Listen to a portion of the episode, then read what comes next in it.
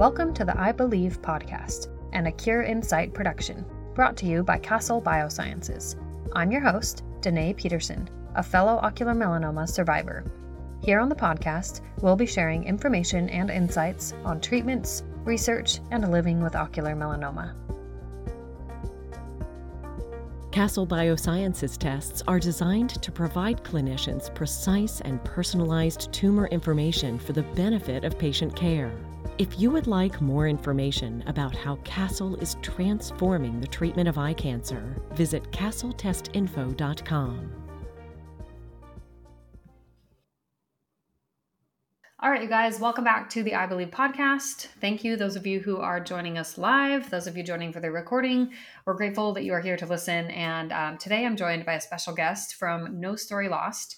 Um, it's actually founder or co founder Andrew, uh, who founded No Story Lost shortly after um, recording their grandfather's story. So I'm not actually going to tell the whole part of his intro because I want him to be able to share more about how he founded No Story Lost. So can you just tell us, Andrew, a little more about who you are and how No Story Lost came to be? Yeah, totally. Uh, thanks for having me. So I grew up in a in a big as a part of a big family uh, in Calgary, in Canada here, and we had tons of family gatherings. So uh, together we were 14 or 15 people, and um, we had these grandparents who were kind of at the center of it all. And so the the guy that starts the story is this man who is my grandfather, Alan. Uh, we called him Pop.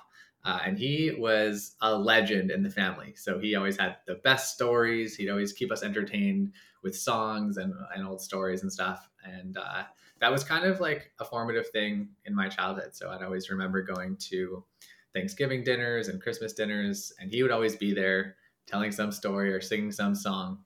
And uh, our family would always say stuff about, we need to write these stories down, or someone needs to do something with these.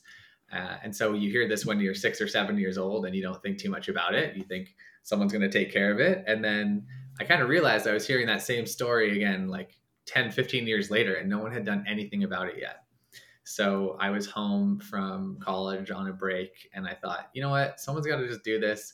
I'm going to sit down and just type while he tells some stories. So I sat him down on the couch and with my laptop just typed live while he was talking. Recorded a bunch of his stories and realized like I had quite a bit of the cool stuff written down. So then my cousin and I, um, who he'll come into the story again later, but uh, we thought, okay, we should probably like do some more about this and like maybe print a book or something. So we sat down with him again and recorded this time uh, audio. So we'd have some audio clips of him and wrote down those stories and eventually, yeah, pulled together this first book. So you can see it's pretty narrow. There's not there's not a ton in here, but we have it, and we realized like, wow, this was a ton of work, uh, but it's so cool to have what we have now and our entrepreneurial brain started turning on it thinking if this was this hard for us and is this valuable to have surely there's other families out there who would like to have something like this so that's kind of the roots of how we got started and from there we did a, a project or two for friends and other families uh, and that started the ball rolling on the company that's so amazing. And I have loved learning a little more just as I've kind of perused the website and just seen more about what you guys have done um, with people's stories. And uh, I actually just finished reading a book series that, I mean, fantasy, you know, unrelated, but one of the phrases that I loved from this that I actually titled um, our our interview with was just this idea that like your story is worth telling and that was right. just something that really sunk in um, especially as a stage four cancer patient myself um, when you're really just facing your mortality with a cancer diagnosis that can that can feel really um, daunting i think in some ways like you mentioned that it's a lot of work but also i think there's that level of wondering you know when i'm when i'm gone whether it's due to cancer or just whatever happens in my life mm-hmm. like is my story worth remembering um, I think that's a question that we then have to face as cancer patients. So uh, I'm curious, you know, what's your what's your opinion on why capturing life stories might be important and impactful, specifically for people in a cancer community, um, mm-hmm. like you know, who who might be facing the more terminal or uh, risky feeling stage four diagnosis. Yeah, so I think it's easy to feel intimidated there. That like, you know, do I really have a story or a bunch of lessons to leave? And I would say, from everything we've heard, at very minimum, to your family and friends, absolutely it's priceless like no question. So even if you feel like you know i don't have the odyssey tale of an amazing life arc necessarily that the world needs to hear you still can be confident in the fact that it'll mean so much for your friends and family just to even learn silly little things about you the way you were when you were younger before people knew you. Um, and we have all these stories of people who said as they got started kind of like ah oh, my life's boring. I don't know why my kids want to do this. And then you get stories out of that things like like when they met JFK or like this woman who said they had no stories and then she in the first interview she's talking about how she lived in Manchester in the war and a bomb came through their ceiling through the second story landed in their living room didn't explode and they had to move to the neighbors for a few weeks. She was like 3 years old or something. So oh I would goodness. say being so close to your own story you also might think it's less remarkable but pretty much everybody has something interesting that someone maybe doesn't even know about them. Then you kind of ask specifically about for cancer patients. Um, and the story kind of comes back around here with my cousin and I because so he's my best friend, he's my business partner on No Story Lost.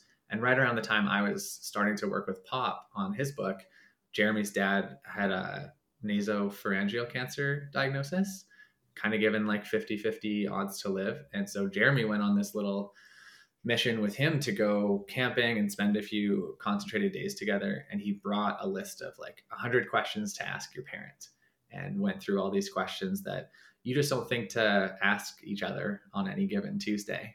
But it's sometimes it has to be faced with these difficult circumstances to think what should i be learning? What should i be asking or telling uh, to my family from my life that we mostly just hold in our heads so I think that was really formative for Jeremy as well to to have that tough experience and then go through asking those questions, learning so much about his dad that was always at his fingertips, but he'd never accessed before. Um, and I think that showed Jeremy especially really the power of even just those basic stories. So that's kind of the other half of our founding story. I love that. That's so neat. Um, and I think it kind of brings back this idea that um, I guess one question that I had is, you know, do you have people who are are participating with No Story Lost who are they are they mostly focused on, you know, oh they're at the end of their life or they're kind of they've lived a lot of life and they're capturing their stories or or do you have kind of a mix of people who they're just wanting to, I mean, write down things from from being a first time parent to graduating high school mm-hmm. like that they just have a desire to capture those kind of monumental parts of their life, or like you said, just the simple things. Um, I guess I'm just trying to gauge, you know, if someone were to come to No Story Lost, do you have maybe an ideal person who is capturing their story, or do you genuinely feel like everyone at all phases of their life, whether they're faced with mortality or not, really could benefit yeah. from doing something like this? Yeah, I'd say on our end, there's not really an ideal. So I would say it's more on the person's end who's thinking of doing it is like if they feel like there's there's people in their life who would value hearing it. Uh, that that's enough. That makes enough sense right there. But yeah, we we've had stories from anyone who's kind of 40 or 50 years old, not facing mortality yet, to people at that age who are facing kind of earlier mortality, all the way up to someone who's 100. We've had our first like centenarian project, and everything in between. Uh, we've told stories about couples and how they came together. So lots of kind of both parent stories. So yeah, anytime that someone can tell stories over audio and we can record it, we can make a book out of it. So yeah, people have also done so like their wedding story and kind of extended it beyond what we even initially planned to anytime there's stories worth telling that are important to write down. I, I think that's so important. Um, so speaking of, you know, you mentioned the audio and, and writing things down. Can you just tell us a little more about the audio or the story capturing process at No Story Lost, yeah. and, and how is it that you guys actually, you know, provide provide this as a service um, so yeah. that uh, people can understand what that looks like? Yeah. So going from kind of this old process where we cobbled it together. We really broke down like what has to happen here and how can we systemize all those steps to make it make a lot of sense uh, and have it turn out like our newer books, which are a lot more substantial and have color and photos and all that stuff. So they kind of look a little bit more like a proper coffee table book when they're when they're done. Uh, so what we do is the first step is a welcome call where we'll just sit with the client and ask like, what do you really want to see out of your book? What would make it amazing? What are you hoping is definitely in there? Uh, what are some questions we should ask the storyteller? Maybe what are some questions we shouldn't ask if there's anything you know difficult that we shouldn't bring up? Uh, and then we kick off interviews. So we'll assign a writer and that person will do all the interviews with the person and will also be the person to write the book so there's really good continuity and understanding of the context um, those phone calls are recorded then we transcribe them then the writer will write it out into a manuscript then we gather photos from the family and their favorite color palette so whatever kind of color they want to have in their book and put it all together into like a designed copy then the family gets to see it go through it all correct the names of people and places that we might have not known the spelling for, all those sorts of things. Make sure it looks perfect, uh, and then we go to print. So those are the the steps that uh, yeah it might seem simple to pull a book together, but in the end, you realize it's like a whole series of people and things that we bring together. So is this a process that you guys have been able to adapt for like people who you mentioned like maybe they only want to tell a segment of part of their story maybe they don't want to tell their whole life story like you know they just want to focus mm-hmm. on one area um, have you guys adapted you know in those kinds of circumstances yeah so adaptations for like we've done memorial projects for people who are already gone uh, we did a project about a two year old during covid who his grandma had never met so it was just kind of the parents telling all about him so that grandma could learn more about him. So in terms of like different types of projects, for sure. And then other kind of adaptations we've made would be around the process where um, someone might be deaf or someone might be English second language or other ways that it would be difficult to do the interviewing. Um, mm-hmm. So in that case, oftentimes having someone else join, like a child or a, a friend, join the interviews to kind of help move things along has helped.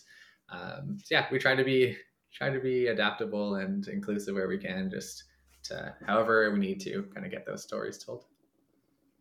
Well, and as I think about this and just kind of applications, I'm just thinking, okay, like maybe maybe this is just me, but I'm sure there's there's a few other people in our cancer community, at least of of ocular melanoma patients, who would just have like this would be such a unique way to tell your diagnosis story. And we have mm. you know the we have the occasional person who they've defied all the odds, right? They're 19 years out from diagnosis despite despite the fact that maybe all of the statistics we have today say that shouldn't really be happening. And so like they've survived, you know, kind of against all odds and to be able to have them capture or have them have the opportunity to capture their story and to share, you know, all of the all of the different things because I think that a lot of um, maybe a lot of the cancer patients really just in really any community of of people who deal with cancer you develop a level of resilience and you develop a level of just kind of the getting through it that you start to really hone i think as a person like you kind of develop the confidence to cope with your own diagnosis um, and, mm-hmm. and everybody is unique and that's going to look different for everyone but there's a there's a phrase that i love that has always kind of come up when I see someone get diagnosed with cancer that kind of lands in this place of this idea that maybe whatever I'm going through could be someone else's survival guide. And I could mm-hmm. totally see how like having the chance to to write down their story. Like I know that I have a book that I've started, but I've never actually finished. and so yeah. like just to have the support to do that, um, because I mean, just to I'm, I'm sure you've seen this in your in Jeremy's family, but like just to deal with a cancer diagnosis in and of itself is a lot. Mm-hmm. And so to think about the idea of of feeling that desire to you know have the project of writing a book like even if it's just a you know just right. to publish a book or to capture and journal the process of how things are going and all of that um, to have a way that this could all come together and be something meaningful whether or not you know you leave it behind or not like whether or not it's it's used in that way right. or not is is really irrelevant um, yeah. I think that this this really has some immense value, and I really hope that those of us, uh, those of the cancer community for ocular melanoma who are listening, uh, who are interested, will be willing to take advantage of just learning more about how this could work, um, and maybe just writing out, you know, diagnosis to now, and just doing that kind of their story if they choose. Mm-hmm. Um, so, if someone yeah. is interested in in learning more about No Story Lost, where would be some of the best places for them to go, Andrew? Yeah, um, nostorylost.com is our website. And then we have all the social channels under the same name as well. It's just always no story lost. uh, that was one of the things we really tried for when we were naming the business was like, can we in 2021 still get all these handles and everything? So yeah, no storylost.com. But yeah, I love what you said about kind of the process um, and, and, that being valuable in and of itself, right? The journey of actually writing it down. Can that be helpful? Uh, I think we found that even helpful with people in kind of the dementia community in kind of exercising the memory muscles and asking interesting questions that actually use like different senses to help people draw out memories that they otherwise couldn't. So, yeah, that being a guidebook, kind of like you said, uh, to the community or a gift to the community could could also be really nice purpose for someone who is in, in your community. So that, that's awesome.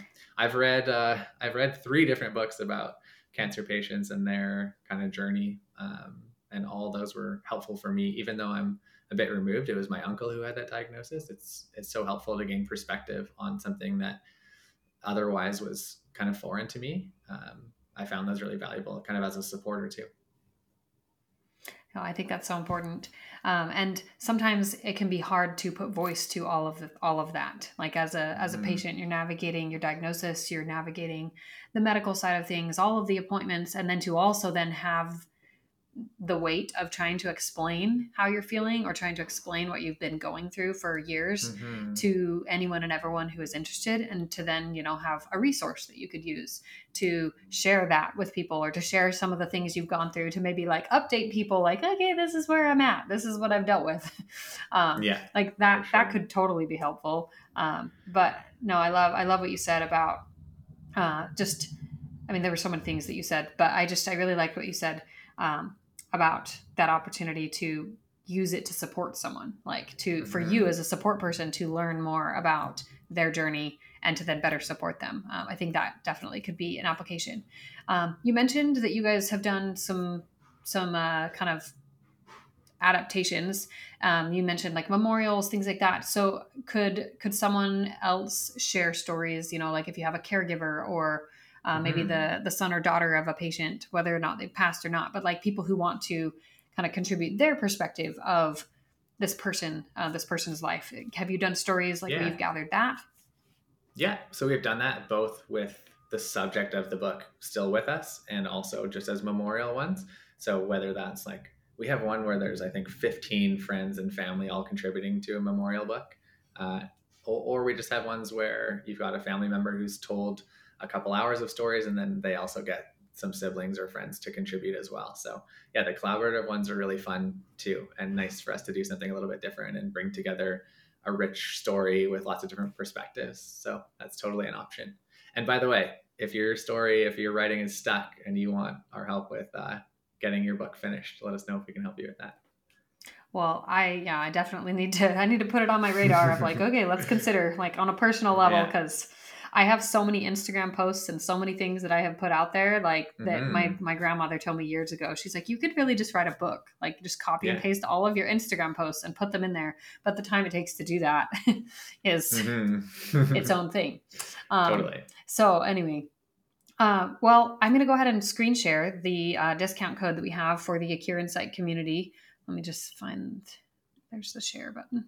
Um, so if anyone is interested in learning more about No Story Lost or potentially um, doing their own storybook project, uh, you actually have an opportunity to not only publish a book but get two extra copies printed with the discount code that is on the screen here. And um, this code is I believe underscore two free books. And it's a, I think it, it's estimated at about a $200 value, uh, which is fantastic and so generous of you guys. So thank you so much for sharing that. Um, but I'll yeah, make sure to include that in the show notes as well. Um, but yeah, I guess if, if anyone has specific questions, is there an email that they could contact you guys at? Yeah. Uh, email us at hello at nostorylost.com. And then, yeah, happy to answer any questions. On our website, we have like a chat function as well. You can chat that's directly with us, not a, not with a okay. robot. So happy to answer any questions people have if they're curious. Wonderful. Um, and just as far as some of the questions that your interviewers answered, do you guys have samples of those online, like of just kind of a, a, running list of these are possible avenues we could take for an interview? Yeah, I don't think we have them posted publicly, but we have a list that we share with people who are okay. curious. So, so when you have like have for our, that guest call. Yeah. yeah Excellent. Yeah. Awesome. Well, Andrew, this has been a pleasure. Thank you so much.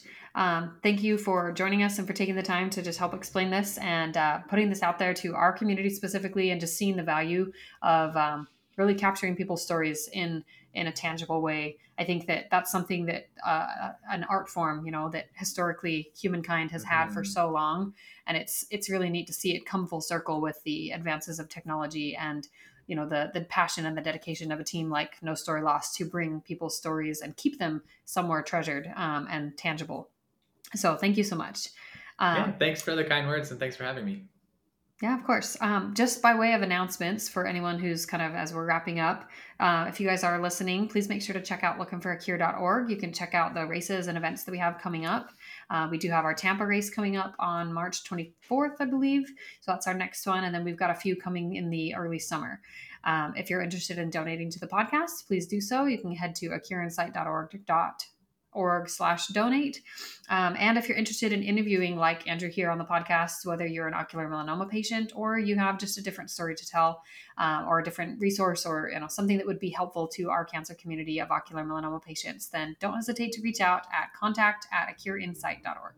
Um, we will see you guys next time. And Andrew, thanks again for being here. Thank you. Thank you so much for joining us today on the Eye Believe podcast, brought to you by Castle Biosciences. Please be sure to subscribe, and if you're so inclined, send this episode over to friends, family, and share on your social media to help spread awareness around OM. If you have a moment, leave us a brief review or consider making a donation to the links in the show notes to keep our podcast going. Feel free to follow us on Facebook, Instagram, or Twitter at A Cure in Sight. We'll see you next time on the Eye Believe podcast.